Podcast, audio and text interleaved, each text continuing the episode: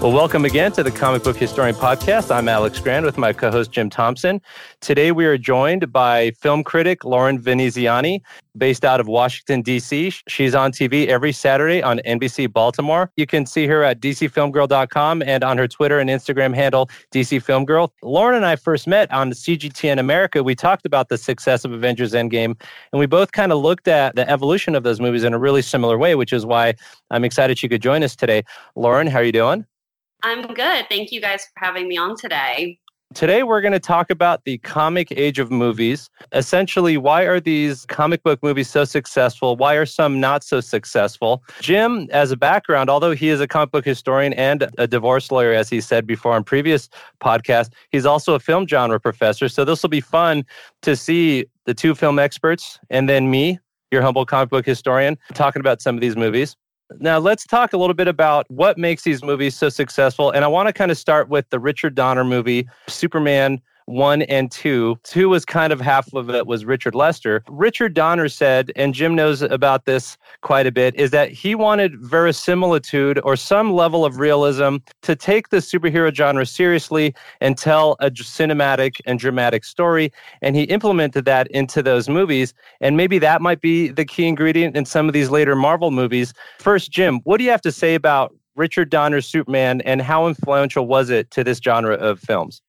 Well, it's tremendously influential. I mean, there's no question about that. I mean, that's the one that people today still go back to as one of their favorites of all time. And it's Superman, and that's part of it is that it was the greatest hero, at least at that point, being done as the greatest superhero movie to that point because none of the others had been very good. This one, You Believe a Man Could Fly, it became something where the special effects had finally caught up, where they looked reasonably good. It was good casting, everything about it was perfect, and it had Marlon Brando in it. So it had this cultural cachet that none of the others had ever had before. Yeah, that's true. And that's interesting. So it was written by Mario Puzo and Marlon Brando was in it. So, Lauren, as far as the Godfather films, and mm-hmm. then the Richard Donner Superman. Could this be considered a primal, almost Godfather film to the superhero movies? The Richard Donner film. What do you think? Honestly, I feel like that's like a really good comparison because this is kind of the film that started it all. And I'll be the first to say I'm not you know, when it comes to like the 70s and 80s superhero films, I'm certainly, you know, not an expert. I kind of jumped on the bandwagon with Sam Raimi's Spider Man films, which I know mm-hmm. we're going to get to later in the podcast. But mm-hmm. I definitely think it's a good comparison because, it, like I said, it is something that kind of started all of the superhero films. And I think that people, you know, still kind of like that's like a classic film, like a fun film for them that they'll just pop on on a Saturday and, and watch yeah. it. But it's not a film that I feel like a lot of like the younger generation today is probably, you know, too aware of. Yeah. yeah, that's true. And I would say that it's true. Although I kind of made my son watch it, it wasn't like the first thing he asked for. That's for sure. Yeah. But yeah. maybe from a filmmaking perspective, it has some effect. So, you know, one thing I do like about it is it really uses music like the Godfather films, it uses music, the visuals, the close up of the actors' faces, the drama of the performance treats the superhero genre seriously. And I feel like when you look at, let's say, a close up of Marlon Brando talking about the destruction of Krypton, then you look at some of the close ups in the current movies like Avengers Endgame and the close up of Robert Downey Jr. snapping his fingers to end the threat of Thanos. These are serious cinematographic moments that I think resonates with viewers. What do you guys think about the effect of that older movie on some of the current movies? Well, Marlon Brando is literally God in that movie. Uh, right. And so there's that. I mean, what Superman does is it takes Superman basically away from the Jews and gives it to the Christians in terms of mythology. Mm-hmm. And that's a big moment where instead of Superman being Moses and being that earlier version, he becomes Christ in this in a very heavy handed way in a lot of ways. And what you would expect from Puzo and the backers of the film and so forth. But this is about the Son of God being sent down and representing the dying for the sins to some degree, but being raised by others, but is still the Son of God.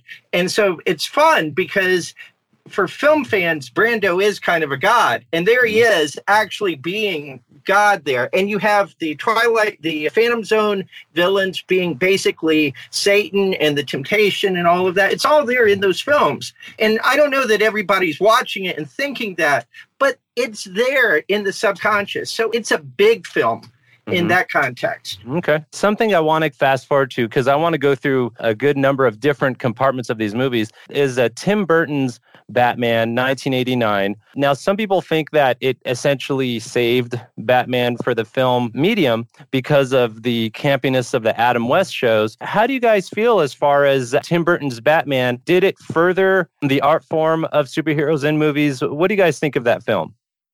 I mean, Tim Burton is one of my favorite directors of all time. Probably my favorite movie that he's ever done directing wise is Sleepy Hollow, which I absolutely mm-hmm. adore. But when it comes to Batman, like you said with the campiness of Adam West stuff, I mean, I know that's something that, you know, my dad really enjoyed, like watching right. TV and everything. But I think when that film was released, I think just everybody was shocked and just blown away with mm-hmm. how good it was. And I mean, to this day, Michael Keaton, like that is like a career best performances. You can't think of Michael Keaton and not think of Batman. And I right. think like that is a massive testament to what Tim Burton created. And like he's, I think, that one director that definitely has a certain style and that dark style literally worked so perfectly for this particular superhero.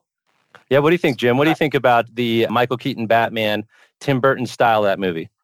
I have a question in terms of that. I always thought Batman Returns is more of a Tim Burton movie than Batman is between the two. And I'm a big Burton fan too.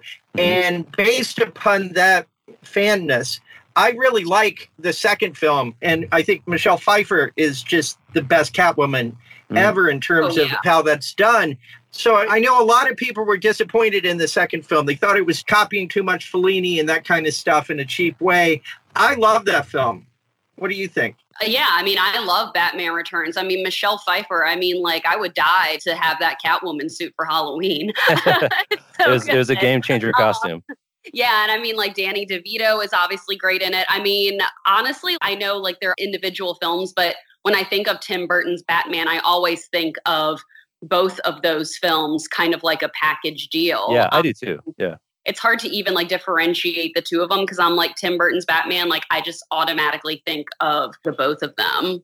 Right. I, yeah, I yeah. will say, Alex, in terms of Batman, even more than Superman, there's always two things whether the actor does a good Batman and whether an actor does a good Bruce Wayne. Yeah. And I think that in different Batman movies, actors will get one, but not quite the other. And I think for me, Keaton was one of the most interesting Bruce Waynes. I don't know if I ever bought him in the Batman voice and the Batman suit quite as much as I did as being kind of a really distant, weird, traumatized Bruce Wayne that I just love. And the way that he wears the Wayne Manor surroundings, scenes in front of that giant fireplace and things like that, and his chemistry with Michelle Pfeiffer and with Alfred and everything. I love him in that. But he's also just the best superhero actor of all time because between that his villain role as the vulture which was way underappreciated that was fantastic. Oh in spider-man yeah. yeah. Uh, yeah and birdman. So he's done three superhero sort of films. That's quite an accomplishment. I can't think of anybody that's had that triple success. Yeah. i mean doing, I doing three different characters yeah yeah, and I mean, like that's always the point. Like that's the age-old debate with all of these Batman films that are coming out. And it's something that my husband and I talk about all the time. Who's a really good Bruce Wayne and who's like a good Batman? I think Keaton does a pretty good balance of both. I'm one of the only critics that actually really loved Ben Affleck as Bruce Wayne specifically because I thought that he actually got some time with Bruce Wayne, maybe even more so than Christian Bale did even throughout all three of his films. I just really right. Ben Affleck's Bruce Wayne moments in particular, especially with Batman versus Superman uh-huh. at the very beginning. So, I mean, I think Keaton does a good job balancing both, but clearly he set the bar high for anyone to play Batman or any lead in any superhero movie. I mean, going back a little bit, I would love to speak to the Russo brothers and see if they pulled anything for their Avengers films from any of Burton's films or anything else. Because I mean, it's certainly something that you have to look at. I feel like if you're going to be making a recent superhero film for sure. Oh yeah. The concept of when the character's still wearing their costume, but mm-hmm. their mask is off at the right. same time. Tony Stark had that in that final scene in Avengers Endgame, but so did Michael Keaton at the mm-hmm. end of Batman Returns when they were in the sewer. His mask was off, but he was still in costume. And being able to pull that off to still have the costume, but then the mask is off and they're acting I try to bring parallels to the modern stuff with these because I feel like these are interesting parallels or symmetries that these modern filmmakers are pulling some of those things, you know? Mm, yeah, for sure. Let me tell you one difference, and it's about the assessment of these early films like Superman and Batman.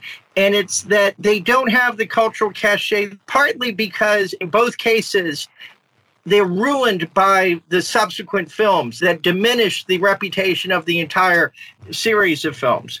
And that hasn't happened to Marvel. Marvel right. has that run where nothing has hurt it, has dishonored it. Whereas once you get the non-Burton Batman series and the non-Donner stuff, yeah. In the same chain, it becomes they're all bad in your minds to some degree. Same thing with Superman, although it still had Reeve, it didn't matter because Quest for Peace or the third one with Richard Pryor, they're just almost unwatchable, and you have that association of them as a series. So it really does hurt them. Whereas Marvel doesn't do that because they don't make those mistakes right so far and, and that's what was going to lead me to there's almost like this superhero genre fatigue that happens and I think that happened in the 80s with Superman. And I also think that happened in the 90s with the Batman films. And then people kind of got sick of that genre. And that leads us to 1998 film Blade. Why was this movie successful? And my guess is because they didn't treat it as a campy, silly thing, kind of like the last two Batman movies. They didn't get into weird, exotic outfits. They kind of made it like a ninja vampire killer, and the audiences reacted well. And that seemed to be a gateway to the 2000s. So tell us what you guys think about Blade. Did Blade basically convince movie execs, let's make more comic book movies? I mean, maybe. My husband and I love this movie. We love Wesley Snipes so much in this. We watched it, I think, like a couple of months ago, and I hadn't seen it in like a really long time. And I think honestly, I feel like obviously a lot of people were excited about Blade because like they really wanted to see this character come to life. And I think part of the reason the movie is just like so memorable is because of Wesley Snipes as Blade. He just like really kills it. And it's violent in a way that I feel like is true to the comic books, but also makes it just like fun to watch. And like the action yeah. scenes are just incredible. So I think that it was well done. And Wesley Snipes is amazing in it. And I think like people were just really excited to see this come on screen, and it ended up just working really well. I think Blade teaches Marvel a real lesson down the line decades later which is superhero films as straight superhero films aren't that interesting. That you have to have, just like a lot of science fiction films, you have to marry it, hybrid it with something else. That's why a lot of science fiction films like Alien is a science fiction horror film. Aliens is a science fiction war film.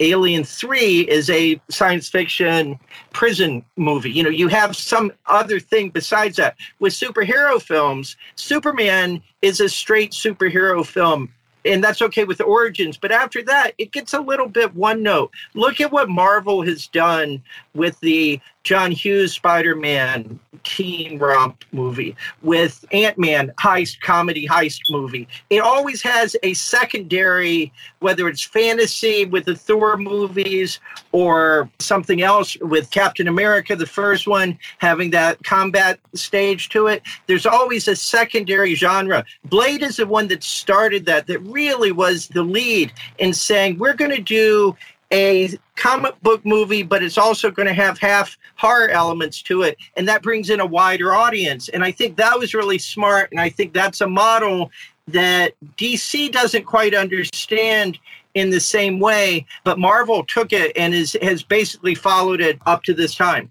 So then this leads to the next one. So we have this verisimilitude ingredient, and now we're introducing a subgenre, adding a second genre to these movies. So let's talk about the 2000 X Men film by Bryan Singer.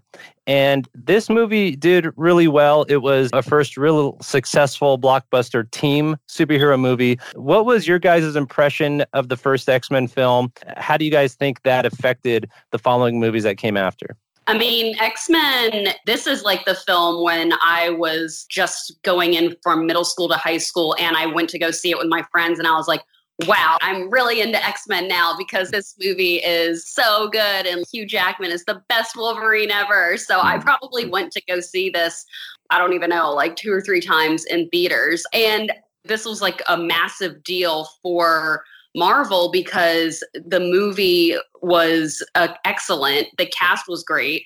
I mean, it literally drew people to these characters who had not known this story before, like me. I grew up on Archie and like Betty and Veronica comics. So yeah, that's cool. And because I'm always the first to say, yes, I love comic book movies, but I'm not a huge comic book nerd unless it's Archie, Betty, and Veronica Riverdale. So that's why I feel like this movie just kind of blew it out of the water because it interested so many people into this world and you know Patrick Stewart and Jackman and Ian McKellen, Famke Janssen, James Marsden as Cyclops. Everybody in this movie just worked so well together, and it was just really interesting to see Magneto and Professor X kind of spar against each other and get Magneto's backstory. And I mean, this was definitely one of the biggest superhero movies, I think, to draw audiences to get excited about movies like this for the future. Yeah. Jim, what'd you think of X Men? I don't think any film up until that time had ever gotten a single casting thing role better or more perfect than what Hugh Jackman was for Wolverine. I mean, it was like he jumped out of the comics page and clawed me. And it was great. I mean, mm-hmm. I wanted to be Claude. It was fantastic. And then it had these actors. I mean, Patrick Stewart, it's brilliant casting because it's like, wow, you've got people that you know I'm aware of in other ways mm-hmm. and it was just great. I mean the film itself has some problems in the last act and I don't think it's a flawless film but the casting alone in some of the moments some of the characters are woefully neglected like Storm doesn't get what she should get. Yeah. Not in this one. But it doesn't matter because it has Professor X and Wolverine and Magneto are just everything you could dream of. To me, it was the first time where I was like, this feels like the comic that I was reading. Like, I appreciated Superman and Batman, but it was like a movie version. This was like my comic version was right there in front of me. And it was the first time for me that I remember that. Obviously, Hugh Jackman kills it, and he's clearly like one of the most memorable characters in this particular movie and i love the sequences between him and rogue anna paquin like i just like could always relate myself to rogue because just at the age i was in just watching her i was like i want wolverine and logan to like adopt me. Mm-hmm. that was like was fun for me at that time going from middle school to high school. So but yeah as an overall movie i definitely think that you know it's not a perfect movie. I think that X2 is probably a better movie overall. Yeah, sure. I think so too. Yeah. yeah. That that I, first five minutes of X Men Two with the introduction of Nightcrawler, oh that just I, oh I could just watch that just to get over pain or something. It, it's like a it, it's like an anesthetic. It just mm-hmm. relaxes. Yeah. It's so good. It gets you through like an appendix surgery, for example. Oh yeah, much better than morphine.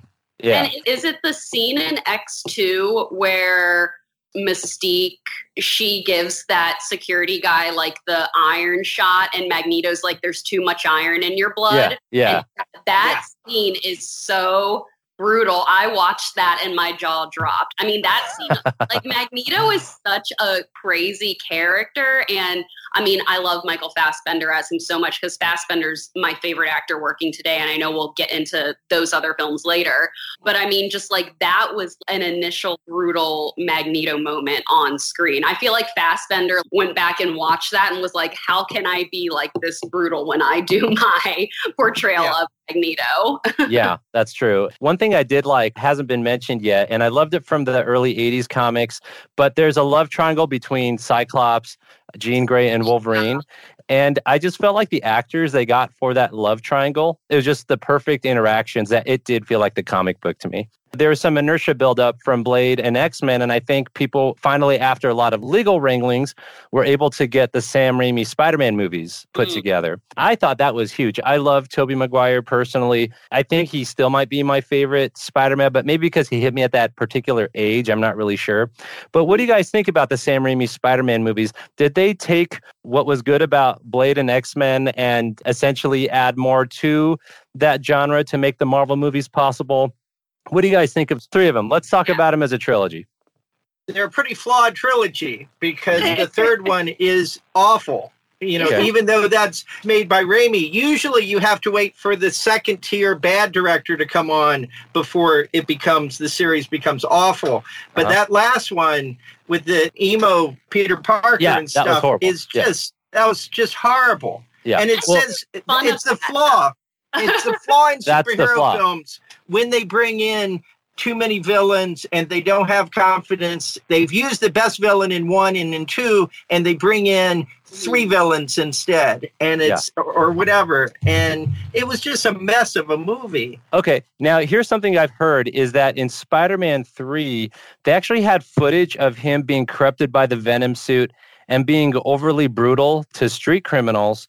And then evidently it was felt to be not kid friendly enough so that they did that emo thing instead. But there was one scene where he's showing photos to J. Jonah Jameson, and you can see a little bit of a brutality in some of those photos. From what I've understood, is that there was a studio decision to make it more kid friendly, and hence that emo Peter Parker happened. If that was not there, and they kept a brutal black costume Spider Man, would that have made it a better movie? I mean, maybe. And it's weird it's like whenever somebody mentions the Sam Raimi trilogy, I know that people are like, oh, Spider Man 2 is one of the best superhero yeah. movies ever right. made. And like, I mean, it's amazing. But my personal favorite is the first one because like I just love the introduction of the characters to the audience and Tobey Maguire and Kirsten Dunst are just so good together and they have such great chemistry you know, like I still love James Franco as an actor, and I think that he did a great job as Harry Osborn. And again, that kind of love triangle is really played throughout the trilogy, and I thought that was really effective. I always love a good love triangle. And then Willem Dafoe as Green Goblin is, you know, iconic. He's, you know, one of the best actors working yeah. And I think that what Jim said about introducing all of the great villains like Doc Ock and Green Goblin, and then in the third one, you know, it's not as good. I mean, that definitely could have been maybe a little bit better. I mean, it was weird to introduce Gwen Stacy in the third one too, considering he was Peter Parker's first love interest in the comic books. I guess right, they right. decided to do something different, and that's fine. But I mean, I think Tobey Maguire is iconic. I mean, when I was watching these movies, in high school, I was like obsessed and like going to the theater all the time to see it. But I mean, clearly, like Tobey does not look like he's in high school.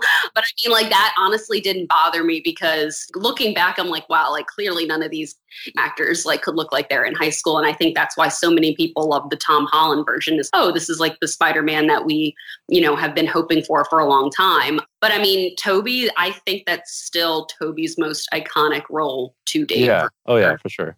I did like Spider Man 2 the best. But one thing I do like about Spider Man 1 is they get him into college and then out working like within 50 minutes. And they really don't focus on high school so much. And even yeah. in the comic, he wasn't even in high school that long. He went to college and he was there for a while. And then he was in the workforce for a really long time. I like college Spider Man. I'm not really a big fan of high school Spider Man. And that might be why I'm having a hard time connecting with some of the more modern Spider Man movies. I like the new ones a lot. They're my favorites. I think Spider Man 2 is the best Spider Man movie done because of Doc Ock and the visuals, and because with that one, like Tim Burton with Batman Returns, that's the Sam Raimi movie more than the Spider Man is. The second Spider Man is where his horror chops really come out. That scene with Dr. Octopus's arms killing everybody is so scary and he gets to do that in that one and that's what i love about that film but in terms of the peter parker character i really like Tom the Holland. age that holland is yeah. whereas i thought by three the actors were looking not just like older but they were looking tired you know, I mean, there had been a fair amount of bad behavior and drug use and things. It just looked physically a little bit burned out by that point to me. Yeah. I thought it was because Harry Osborn was like talking in the mirror for too long. Yeah. And he, was, yeah. and he needed like to eat a meal or something. What's really sad is that Sandman portrayal is one of the best again comics to screen that was sandman i mean boy did Yeah. he he just killed that character and finally the special effects were up to that task and that was a complicated hard thing to do as the sandman character visually and they got it Yeah. but the rest of the movie is, is that was horrible. like probably one of the yeah right. I mean like that was definitely a great portrayal in the movie for sure. When it comes to the recent spider-man films i'm one of those people that love tom holland as the character but i have not loved either movie overall. I think i gave like each movie like a three and a half out of five. I can't even tell you what it is. It's just something about the movie overall that just doesn't like grip me even like how spider-man you know one and two did sam raimi's versions. And i'll continue to say like i'm probably the only film critic that loves the amazing spider-man films with andrew garfield and emma stone because i'm going to do that girl thing and say there's literally show me a superhero movie that where two actors have better chemistry than andrew garfield and emma stone. And amazing spider-man 2 with her death scene like i actually don't understand the hate for that movie because it was just like the comic books and i'm like i thought it was Right. so done but i could go on about that for another 30 minutes Yeah. I agree, actually. I felt like the love story of the Andrew Garfield movies made me feel the magic of the Peter Gwen relationship from the comic. And Right. when she died, and how he really thought he saved her and didn't, and how horrified he was. So, Gerry Conway put that in the comics in 1973. And yeah, it was kind of a harsh storyline, the way her neck cracked. oh But the way they put that in the film, it was like perfectly portrayed. Yeah, no, I mean that's the main thing that why I love those movies so much is the romantic chemistry between Peter and Gwen. So good.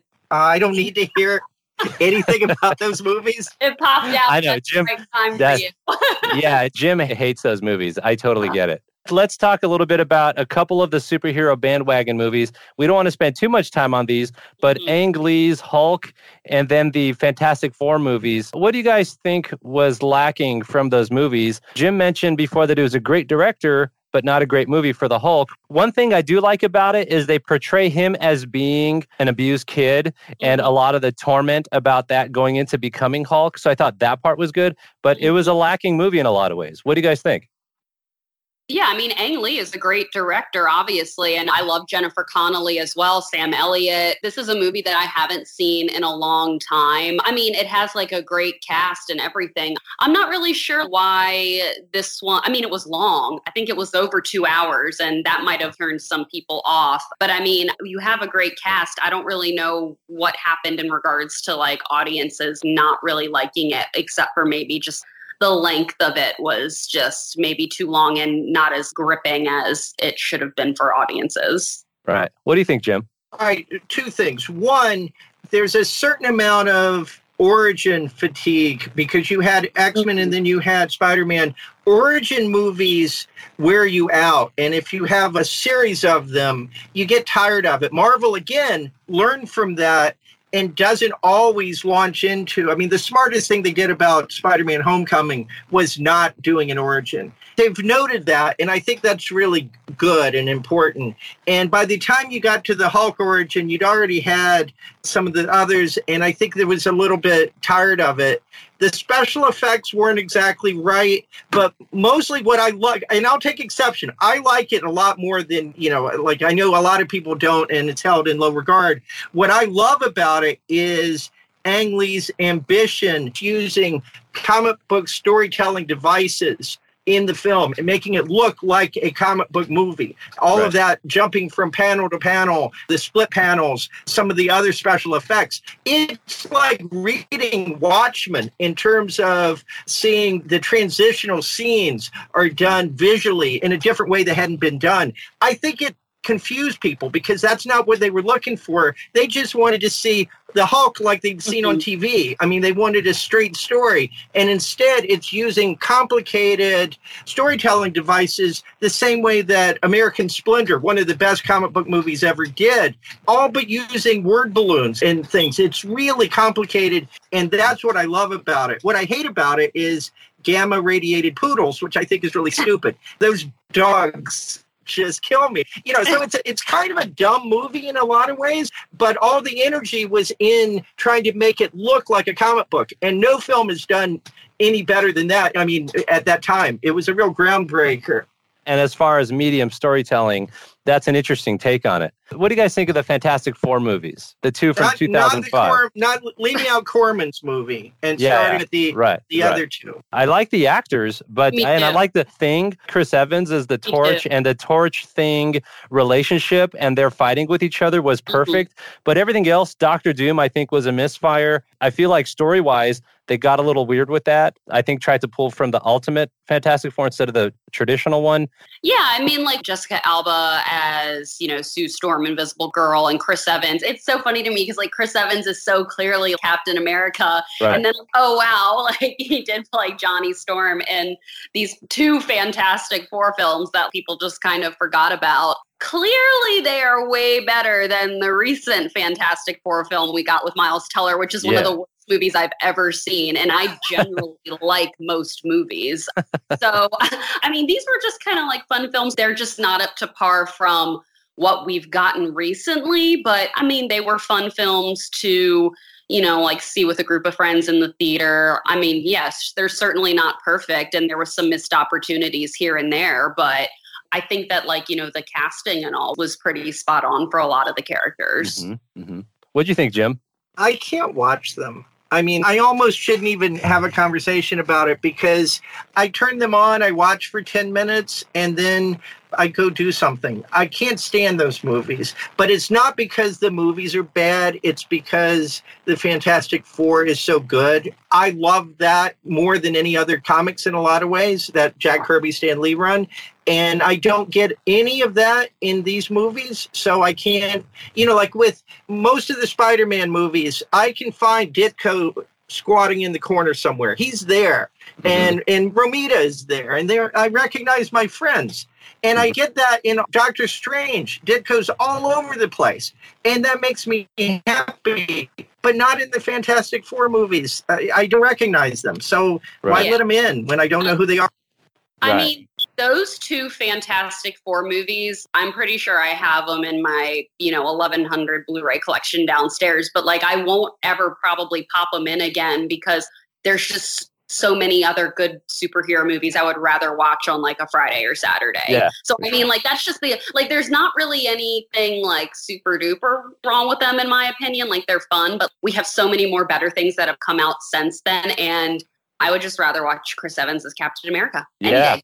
Yeah, me too. Me Yeah, too. I mean, they're not, uh, you know, Reed Richards doesn't break anybody's neck, and we don't see Sue Storm's father abuse or anything. It doesn't ruin it the way that Man of Steel does for me, which we'll get to eventually, I suppose.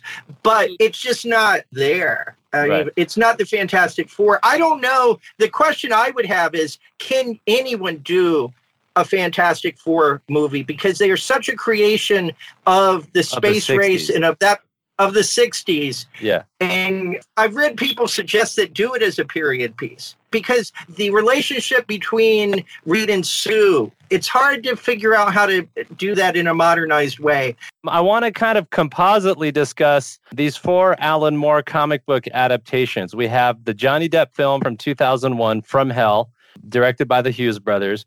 We have 2003's League of Extraordinary Gentlemen. We have 2005's V for Vendetta, which I could watch over and over again.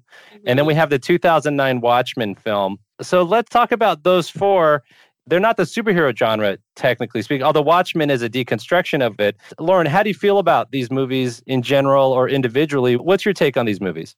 So, From Hell and League of Extraordinary Gentlemen, I probably haven't seen those movies in a long time, but I do remember them coming out and then being, oh, this is kind of like a different take on like the sci fi fantasy type thing with, you know, like the comic book twist. But I mean, The Watchmen is one of my favorite superhero movies ever because I'm like, I want more R rated superhero movies. And when The Boys came out on Amazon Prime, that show, that I'm like, finally, like another R rated superhero yeah, story. I like that. Yeah. Reminds me of The Watchmen because I'm like, all of what these superheroes do is very violent and they don't actually end up like showing a lot of blood and gore. And this world is very violent. And that's what I appreciated about The Watchmen for sure. Yeah. I don't really understand why a lot of people didn't really love that either, unless they were just like, oh, I just want my PG 13 superhero movie and this is too R rated and like too disgusting for me or whatever. Right. But I mean, obviously, I think all the actors are phenomenal in it too. I personally liked it. Jim feels differently, and he's going to tell us it. about it. He hates it. Wait, but, but the thing about it is, let me ask you a question with all respect. You're not really a comic book reader. Have you read any of those Alan Moore books? No, I am not a comic book reader. I'm just judging it as like as a, a film. As just a film, yeah. Right. Exactly. So we're coming from two totally different places. Yeah. So what you're looking at is looking at it as a virgin.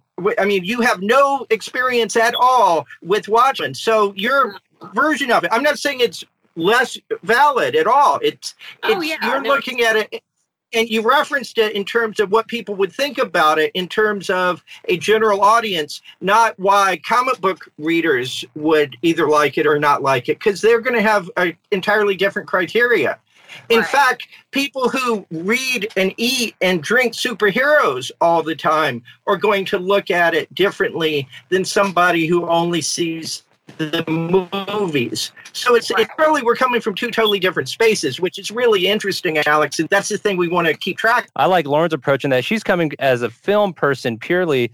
I like getting that viewpoint. I think it's great.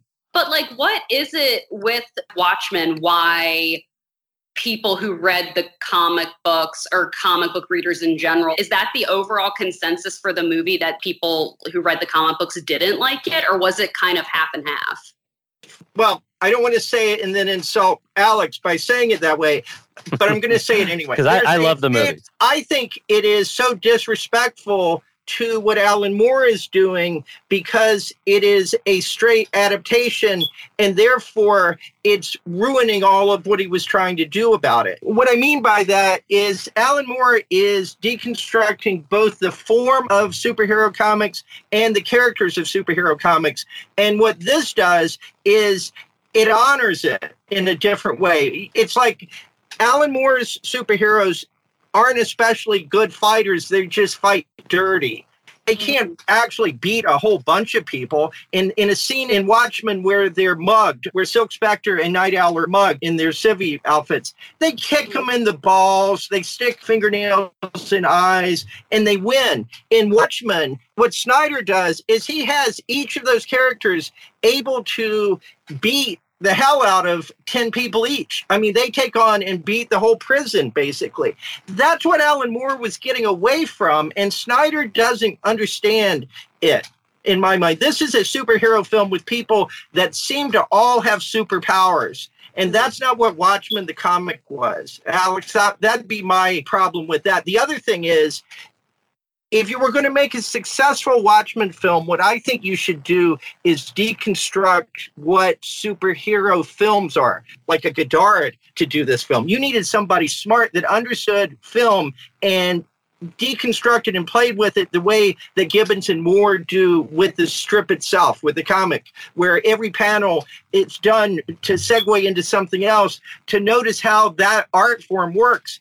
I'd like to have seen that with Watchmen. I think there was an opportunity to do something sophisticated, and they did something straightforward and frankly juvenile. The other thing is, and this is a problem with both the comic and the movie, but especially with the movie, when you turn Rorschach into the most interesting hero in the film, that goes against the criticism of that character and that mindset that Moore was trying to do. Instead, he becomes the one that we're caught with. And I think that's problematic too. It's not as much of a travesty as V for Vendetta is, the other respectable film. That one, the director doesn't understand what anarchy is as a political concept, as a theory.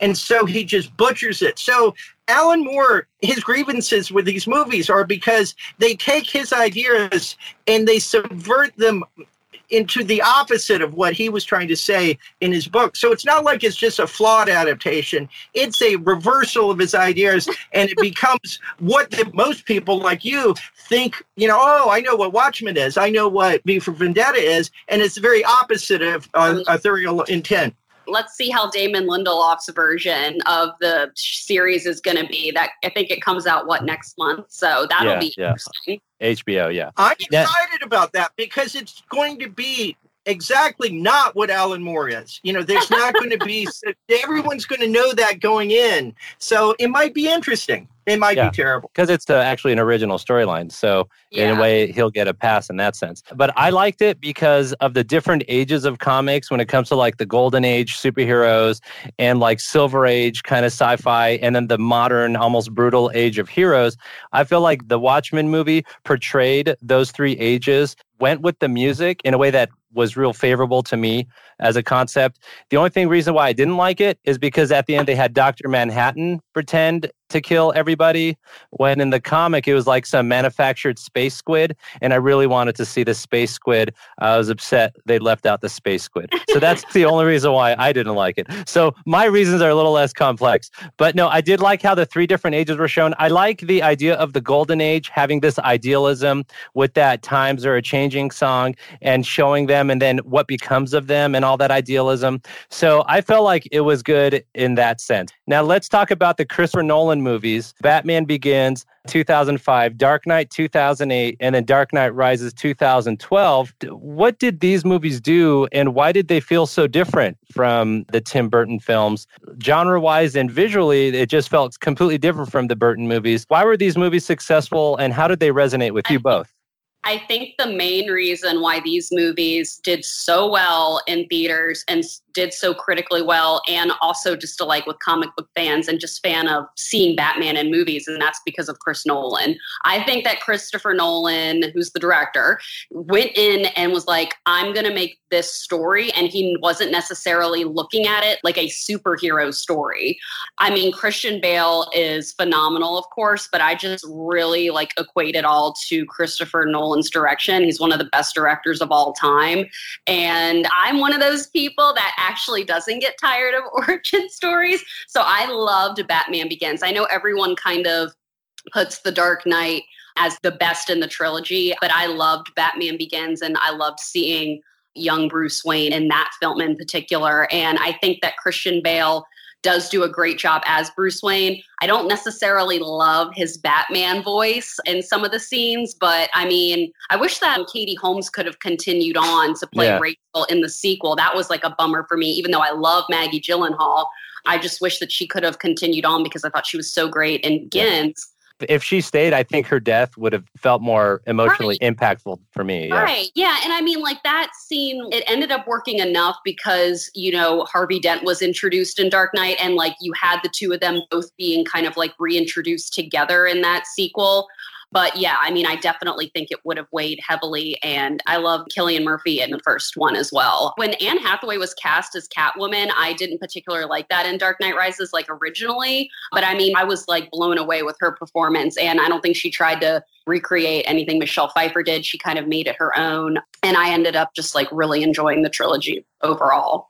I felt like the way she portrayed Catwoman and their tension with each other, it did feel like a little continuation of the Adam West Julie Newmar relationship. I felt mm-hmm. like there was some overlap there. Jim, tell us your take on the Christopher Nolan movies. We did a podcast once and Jim discussed the Dark Knight film and its relevance to 9/11 with the Twin Towers. So Jim has an interesting take on that, but Jim, tell us about what you feel on the entire trilogy as well as what you feel is pertinent about the three films individually. Well, I think what's interesting about the films is the social awareness of them. And yeah, the Dark Knight with the 9 11 connections is the strongest one. It's in terms of that. But the third one is the Occupy Wall Street movie. And so it carries over. I mean, he's doing a trilogy that really is about events of the time. And I love that third one more than most people because of that bringing in the notion of Catwoman portrayed as Breakfast at Tiffany's, because that's a model that she's using,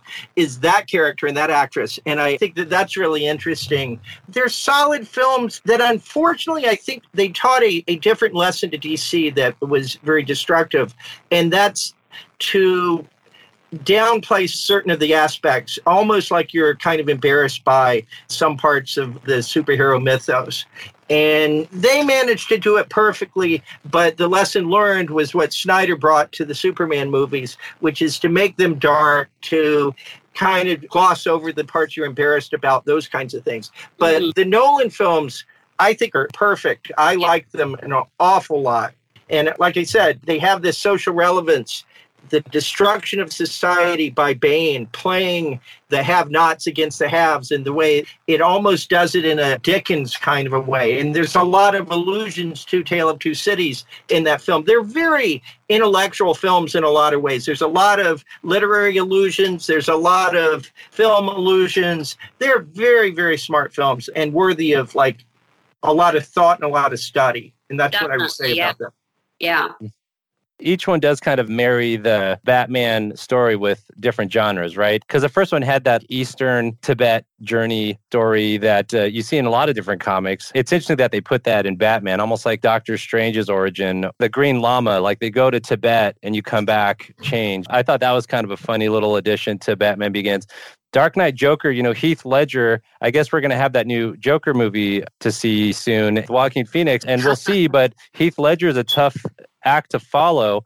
Dark Knight Rises, I loved it as a film. I like how Ra's al Ghul's daughter was yes. part of the storyline. I felt like Tom Hardy's voice just distracted me in this yeah. weird way where it almost kind of kept taking me out of the movie, where it's hard for me to get as involved as I'd like to be. So I liked all three films the portrayal of the no man's land story arc and putting it in the Dark Knight Rises with Gotham isolated away from the rest of the country. You know, it's interesting. Let's talk about these two Superman films. Superman Returns 2006, Bryan Singer's movie which was almost like a continuing storyline of the Donner movies, and then the Man of Steel movie with Zack Snyder. What do you guys feel of these two Superman movies? You know, I feel like they missed the mark on Superman to some degree. I mean, the 2006 one was with Brandon Routh, right? And right. he played Superman. Yeah, I mean, and then what? Kate Bosworth, I think. Right, right, as Lois uh, Lane. Yep. Yeah, so I mean, the worst Lois Lane. Yeah, I mean, like that one is like when it's on TV, I'm like, meh. I'm like, I'm not gonna watch. But mm-hmm. I mean, it's just like one of those where it's just totally forgettable. Sometimes I like completely forget that that movie even existed, even though I think that Brandon physically was a good role, was a good actor for Clark Kent and Superman. But I just remember it being kind of boring. Right. Which like can you make Superman boring? but Man of Steel, I love, and I'm a Zack Snyder fan over here, clearly. Mm-hmm. Um, I know a lot of people didn't like the end, but like I love that movie because the scene with him and Henry Cavill and Kevin Costner when he trusts his father so much that he lets his father die because he his father said it wasn't the right time to show him to the world. I just like that just like breaks my heart every time. Right. I Diane Lane in the movie. I mean, I can't think of Superman and not think of Henry Cavill. That's how much I just love him in the role. Oh, and I'm sorry. That's I, like I want to no, but, send you a fruit basket now.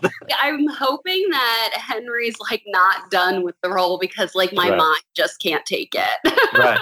Now, personally, and Jim and I have disagreed on this before, I like the Man of Steel movie a lot. I like the Kryptonian visuals in the beginning. Yeah. I thought they were kind of interesting. It was a different way of doing it, you know, and Russell Crowe's performance as his dad. I thought that was great. And they did put the Jesus similarity in that movie when he was kind of elevated in a crucifix pattern when he was getting out of the Kryptonian ship. And I liked the idea of Zod and him fighting. I thought it was cool that the city was just demolished because I think when Titans battle, I don't think they're really thinking about citizen safety. So right. personally, ah. from a Greek mythology standpoint, makes way more sense to me than micromanaging every little person. Some of this is generational because a lot of the younger people I think don't mind that. Whereas a lot of the older people, readers from the 60s and the 50s, they want George Reeves and Christopher Reeves and to care about every kitten in the room. That creates a conflict, almost a generational conflict between people who are into it and people who don't like that movie. And there were comics from the 80s where Superman killed Zod.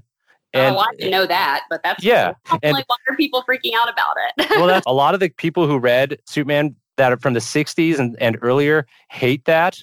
But mm-hmm. a lot of the kids like me who read the later Superman, Batman stuff didn't mind. So yeah, and I also like. I mean, Amy Adams is older than Henry Cavill, and I sort of didn't mind that she was like an older Lois Lane. I thought that that was I liked that. Yeah, absolutely. Uh, you know, and even in Batman versus Superman, a lot of people give that some hate. Really, I felt like the way everyone came together. I like Ben Affleck performances, Batman also. Jim, let's hear your perspective. You do not like the fact that Superman killed Zod and that the city destroyed all the citizens' lives. Tell us what you think about that movie. Yeah, and what you're saying is, Jim, you're old, so it doesn't matter. and, I, and I reject that notion. all right, but first, let me go back to the Brandon Routh one and talk about that for a minute right, because right. that's more interesting to me because of the Dark Knight films than Man of Steel is. So that one's interesting because that kind of does that same 9 11 thing that I talk about with the other one, in that this is a Superman who disappears and isn't part of 9 11. When he comes back, he's a surveillance guy. He's a peeping Tom in the way that the U.S. is spying on his own people and on others. He's doing it. He's sitting out there watching and listening to Lois Lane and her boyfriend. Then he flies off into space and is listening to the world. And it's a very, very different Superman.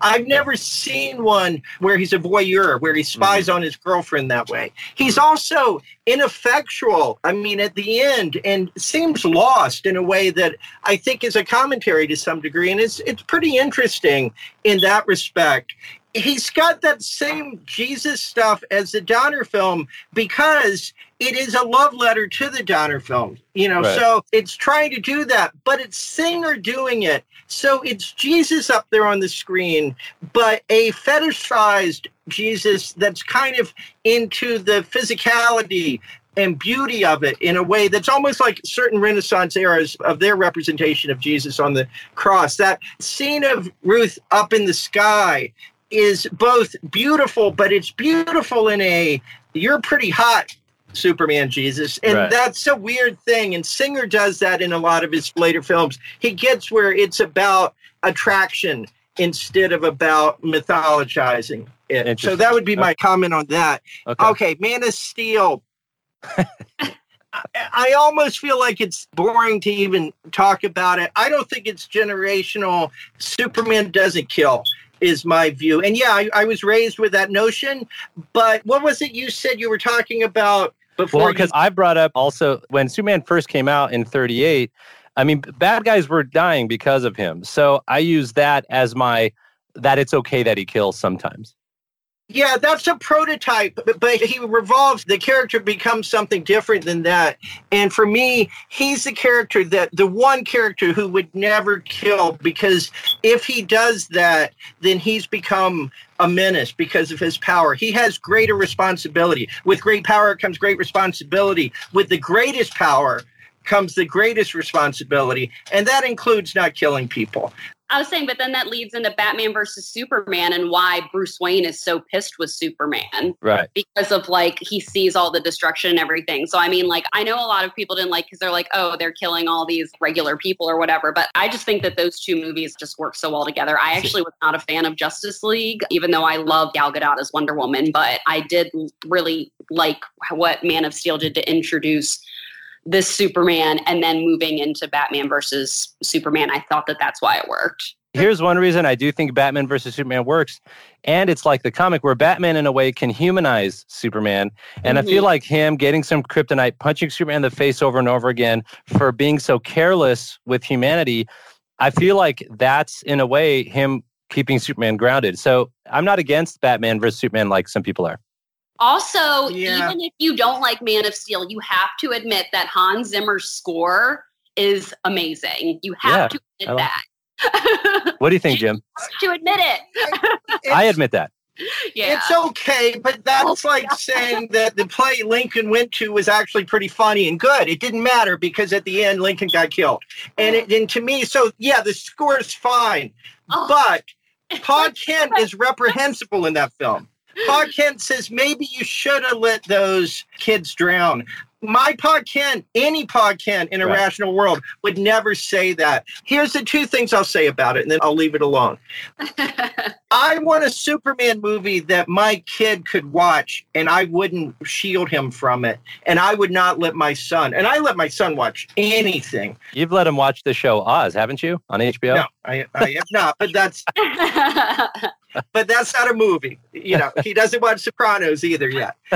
We're working our way through Deadwood right now. You go. But anyway, what I would say is I've read reports of kids watching just video of Superman flying, and then he does something reprehensible in that movie. And it's not a movie I want my kid to see. It's not the Superman I'd want my kid to see. And Superman is a character that should be that. I mean, should be an all ages experience. I agree totally about R rated heroes and things.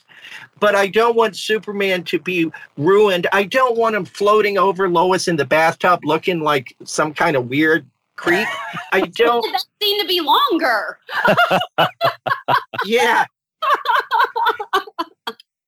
I don't want Jimmy Olsen killed in the first couple of minutes, and we turn out that he's a spy, a CIA agent. Right, right. It's just everything's so ugly. The world is so ugly. When Martha Kent says, You don't owe these people nothing, I'm sorry. That's not the Mon Pa Kent that the mythos has. If you wanted to make that movie, do it like Super, like where you take, or like Kick Ass, or like Alan Moore did with Watchmen. Make up new characters, but don't use Superman in that ugly a way if you want to make an Ayn Rand style film about Well, that's you know, what he that did. kind of thing. That's what Zack You Snyder know- did because Zack Snyder is an Ayn Randian, and he put Yeah. those some of those influences in his movies. Yeah, So, So- make, make Mr. A if you're going to do that, but don't ruin Superman. And then I, I just want to say, when I went to see it on Father's Day, and I told this story a million times, I went to see the film on Father's Day because there's no film I can think of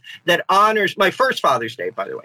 And when I saw it, and I went because it honors the mythos, honors fathers both from a biological genetic way, but also from a raising you environmental way. And some of us are lucky enough like me to have both be the same person. But in superman he has those two images and they're so important to who superman is. They're the ones together that combine and give us the great character that we have. And in this one Jor-El is a scientist that for some reason can outfight all of the soldiers that are sent to arrest him. It makes no sense to me. And then you've got Pa Kent, maybe the dumbest man on the planet in terms of, and most immoral man. If Superman can't figure out how to save Pa Kent in that scenario, I mean, the dog scene, everything about it, it's just the two fathers are just such a mess in that movie that I hate it. And then there's Zod. And I just want to say, I'm sitting there next to a young guy. He's like 18 or 19. And maybe this is generational where you're talking about Alex. We both say fuck with such pleasure. Because He's been waiting for two hours for somebody to snap a neck. It was like, what, what else you want? You want some good neck snapping? I said fuck and then went in the bathroom and cried. I, I, it took me five minutes to come back, and I thought of not coming back, but I went back. But uh-huh. it physically wrecked me. That's what happened. So, so just telling you. very violating experience the way you had encountered that film. I came home thinking, yeah, I was talking to my wife. I'm like, you know, I feel like they got him right. I feel like they got Wow. Superman right. Because like that whole thing with the gravity machine, and he's like, whoa, I don't know if I can stop this thing. And he's overcoming it with all his power. And that gravitas, let's throw that word out there, and him overcoming that. And the music got to me. I like the Hans mm-hmm. Zimmer music. So it affected me in a different way. so that being said, now too because of Henry Cavill. right and that's a whole nother take is that henry cavill Yeah. that's true Totally fine. I hate the way Cavill is directed in these movies, but I don't think he is bad. I mean, he's Well, that- physically fine. Right. And I like Affleck. I think Affleck. It's too bad that it's too bad Affleck got such lousy movies to Right. be in because I thought he would have been a really good Bruce Wayne. Like you felt like the scripting could have been better, probably. My Batman, just like Superman doesn't kill, my Batman doesn't brand people. Right. You know, I mean, the brutality part of it. Okay, so now before we go to Marvel, I want to go over some of the deconstruction satire movies.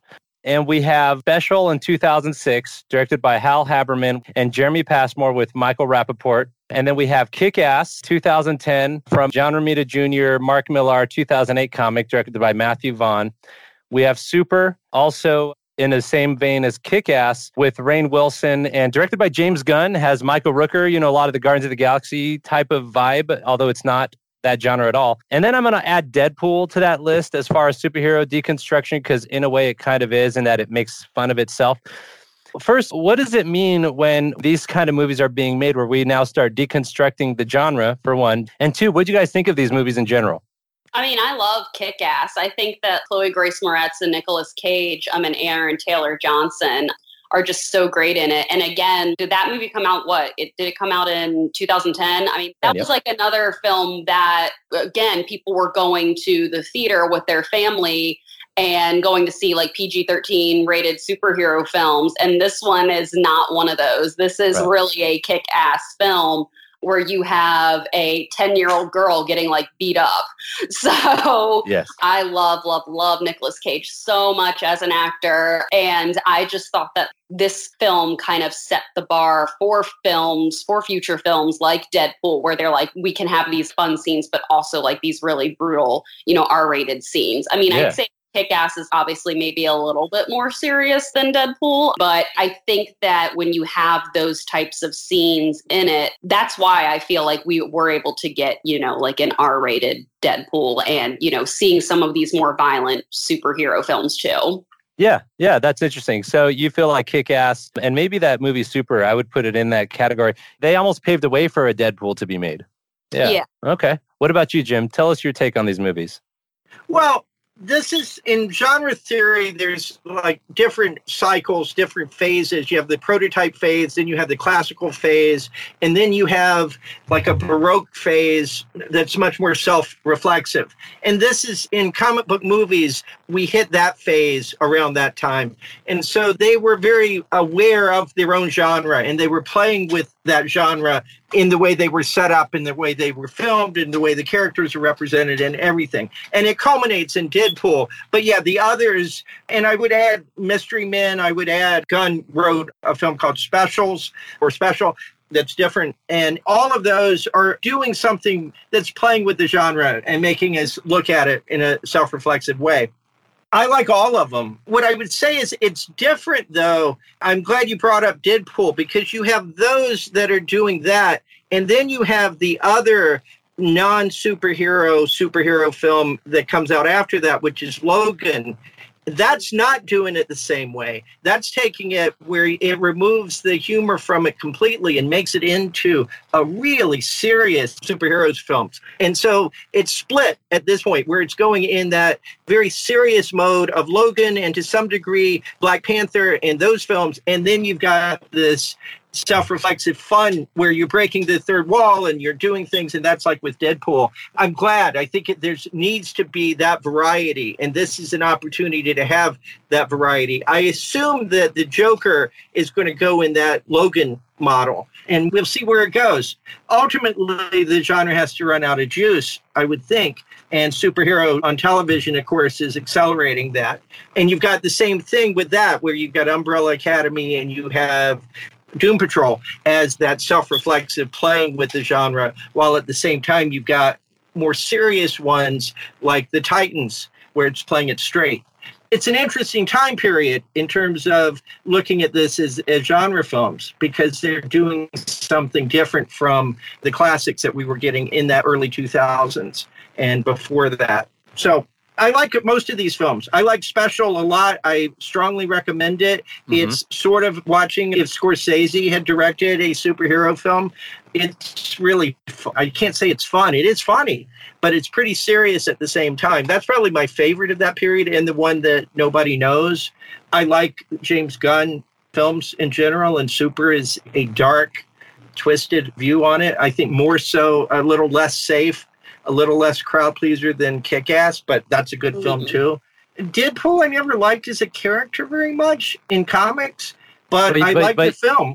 Deadpool 2 really, I feel, deconstructs oh. the whole superhero thing, like in a way beyond the first one does, where even when they put together a team and kill them off in two it's minutes, so insane. It's yeah. so funny. And it just kind of almost makes fun of even having a superhero team and how it is an endangerment spectacle with horrific consequences.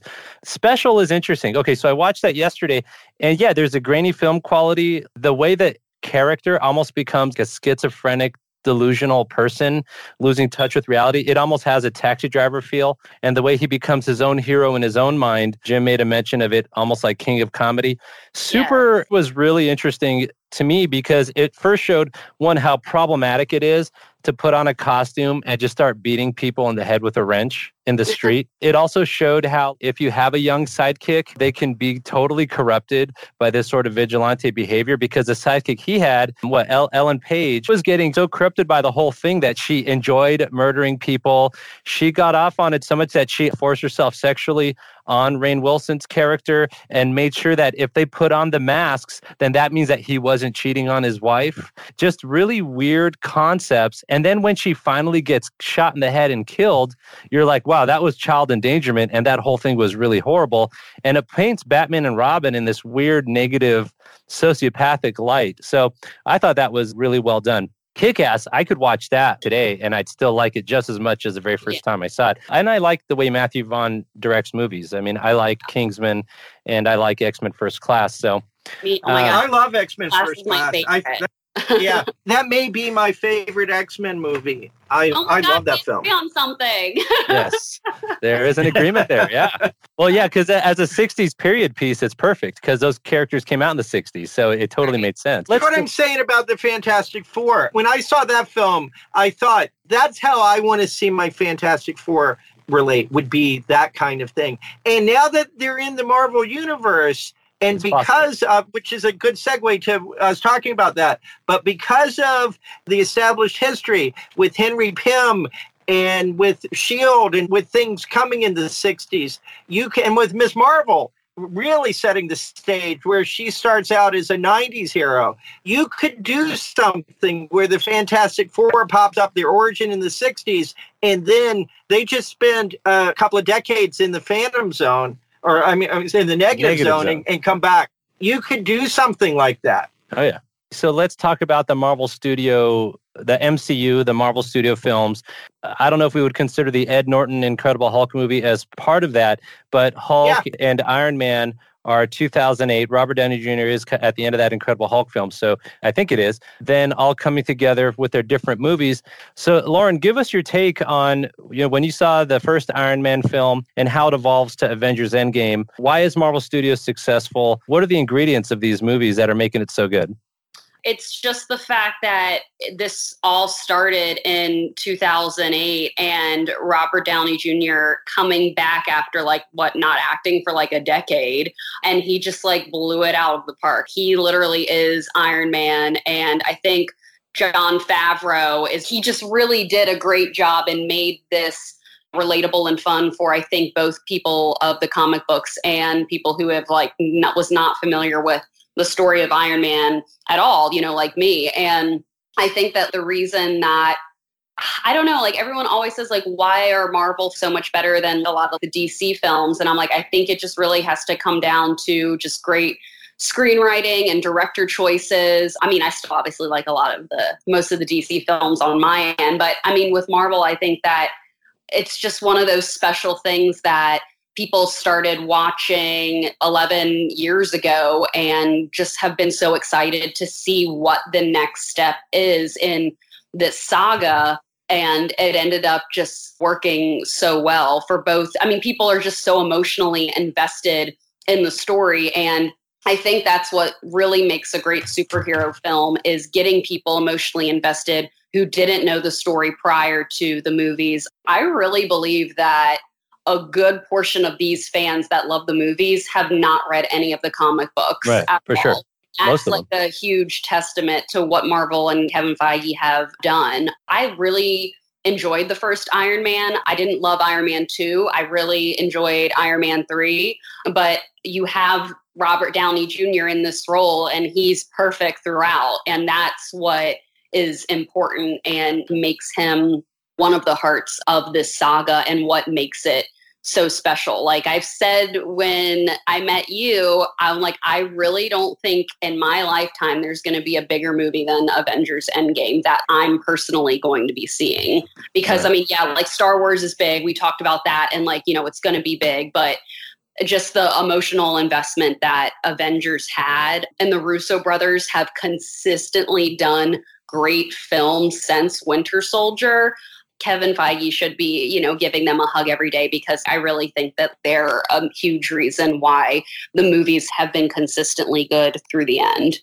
I mean, Winter Soldier, it felt like a Robert Redford movie from the 70s on steroids, and it was so well done. Great story, spy Yeah. genre. But the logistics of combining all the movie storylines into one cohesive two part stories of uh, Infinity War and Endgame, I mean, it's a huge logistical feat, let alone just being good at directing and being good at implementing the script and the production. It takes two minds to balance all those details. So, Like, think of the balance that every single character got in Infinity War. Yeah. There wasn't one moment where I'm like, oh, I forgot what Star Lord was doing. Like, you literally, even though they had so many different storylines, you literally did not forget about any character in that Right. two and a half hour long movie. And that is almost impossible. It's hard. And that's the thing. We're talking about Spider Man 3. It felt like it had too many villains and too many characters.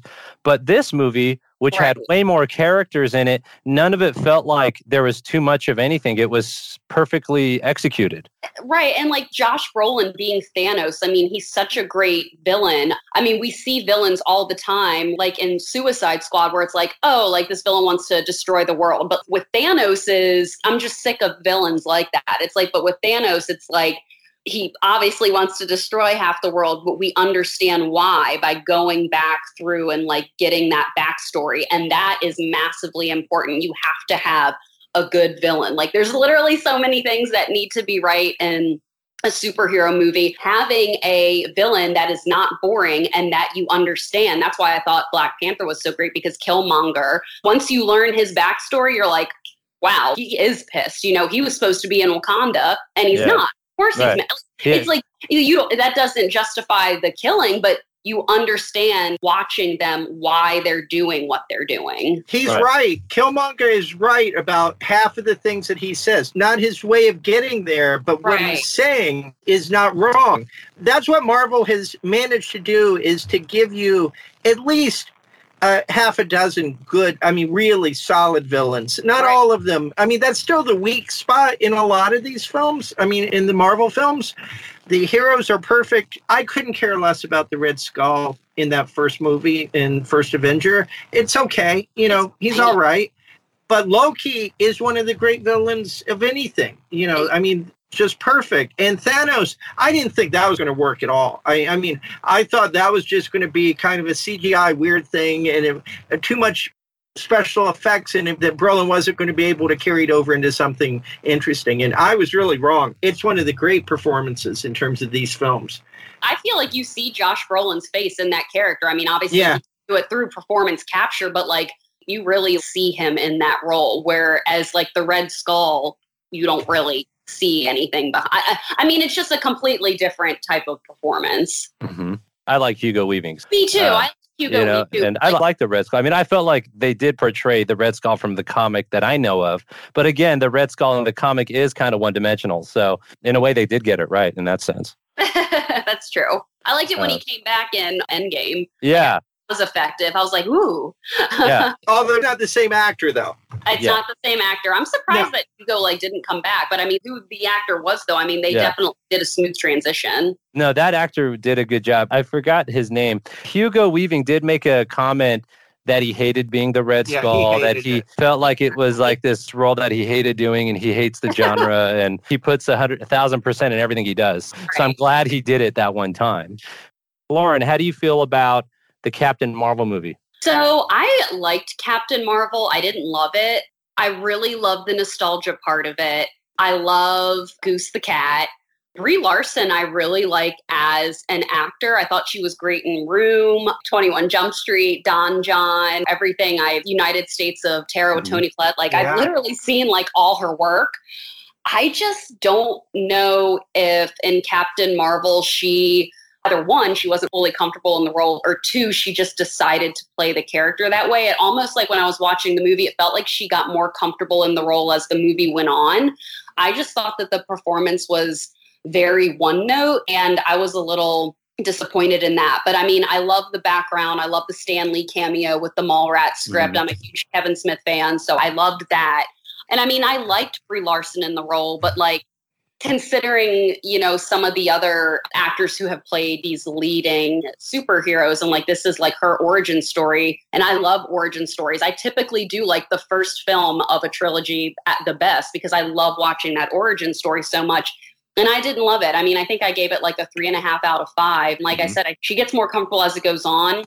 I just didn't love the movie as a whole but i liked her better in Endgame. Like I think that she worked well more with the ensemble. I actually don't really know what happened with Captain Marvel. I think it yeah. could have been like really great. I don't know if I think they had like two directors on it. I'm not there was just some things that were missed and I don't know if Brie just decided to play it that way or yeah. I just I don't know, but I definitely did not love it. Yeah, and I was kind of in that camp because I like the Captain Marvel character. I like Carol Danvers, but it's funny. My right. wife and my mom just kind of said the same things you said. That it was like they like Gal Gadot as Wonder Woman because she had so much emotional range in her face She's in that particular movie. She's was not going to have emotion. She's Kree. She's right. She's like she thinks she is. She's not going to be an Amazon. She's going to be a Kree, and yeah. Kree don't really signal a whole lot of emotion. It comes out later as it progresses. I will say about Endgame, that was done first, and she didn't have a sense of that character at all. She hadn't even read, uh, I don't think she'd read the script even for the Captain Marvel film. So she was bluffing her way through that film, but I think she does a good job in it. But she's finding out who Captain Marvel is in the Captain Marvel film. But she literally is finding out who she is in that movie. So I think some of it is not giving her credit that she's evolving into becoming a human being in that movie. So the performance is an evolution in a lot of ways in terms of that. I also think it's one of the better Marvel films in terms of I think if you're not doing politics in a superhero film, you're not making a great superhero film. I think superhero films are about politics, just like westerns were in the 1950s and the 1960s. It becomes something more important. And that's a film that I think, in dealing with immigration and humanity and kindness and what it's talking about, I think it's a very, for me, it's a very personal film. I love it because it's about treating all people with respect. And that's what that film does. No, I get it. Alex, he's saying yeah, that like, I mean, yeah. it's such. Well, it's because I am an immigrant and I didn't care about that aspect of the film at all. so I get it. I guess we'll give Brie a third chance. to see yeah. if she'll fulfill my expectations. But Carol Danvers in the comics has emotion. So again, I'm, I just look at it a little bit differently. But well, she's not raised by the Kree. It's a different origin story. I was kind of surprised when they picked Brie to begin with because I always pictured Carol Danvers as somebody like Charlize Theron, who is older. Yeah, like, that's what I thought. Or like even like a Jessica Chastain. I mean, like Charlize Theron literally looks just like her. I don't even care about the age thing really, but that's who I thought that they were gonna. It would have been cool for them to pick like an older actress versus someone who's like, you know, 29, 30 or whatever. But Brie was coming off of her Oscar win. And, you know, I'm not too surprised that they like ended up picking her. But right. yeah, I mean, I like Brie as an actor. I just, honestly, I thought the performance was just like a little boring. Yeah. Sorry. What did y'all think of Sam Jackson in it and the age technique Sam Jackson of, is great it? And hit the de aging on his face looked amazing. yeah, sure. yeah. My only thing from a medical perspective, when the cat scratched his eye, I would be running to an ER. I you know. know. what I mean? Not like dancing in the kitchen, like like and not having it treated. Get some antibiotic drops at least. actually, I actually like the story. I enjoyed it, and I do like that the Kree was solidly introduced just for, from a sci-fi perspective. I like all that. I do think that it was kind of interesting the way they kind of flipped the switch that the Skrulls were the good guys. I and, actually thought Ben Mendelsohn was the more interesting character. Yeah. Oh, me yeah. too. I loved him in that. I mean, again, I, I liked a lot of things about it, and I'm not bashing it at all. And I like the Black Panther film, the more recent ones. They're throwing some of that political stuff in, which makes it interesting and food for thought. I agree with those takes on it. Mm-hmm. Before we end the podcast, do you feel like there's any particular comic book film or idea that we missed out on? We didn't talk about Dark Phoenix that came out earlier this year. That was just fine. I like Fassy, but like I love right. Fassbender, and he was the best part of it. But the movie overall definitely wasn't as bad as critics said, but it definitely could have been better. Would you consider Logan to be the real ending to the X Men movies? I know that was so good. Yeah. Yeah, it is for me. I have something I would say non superhero comic book films. I'd give a couple of recommendations for people. One would be Cemetery Man, which very few people have seen. It's based on Dylan Dog, I think, and, and some other Italian comic books.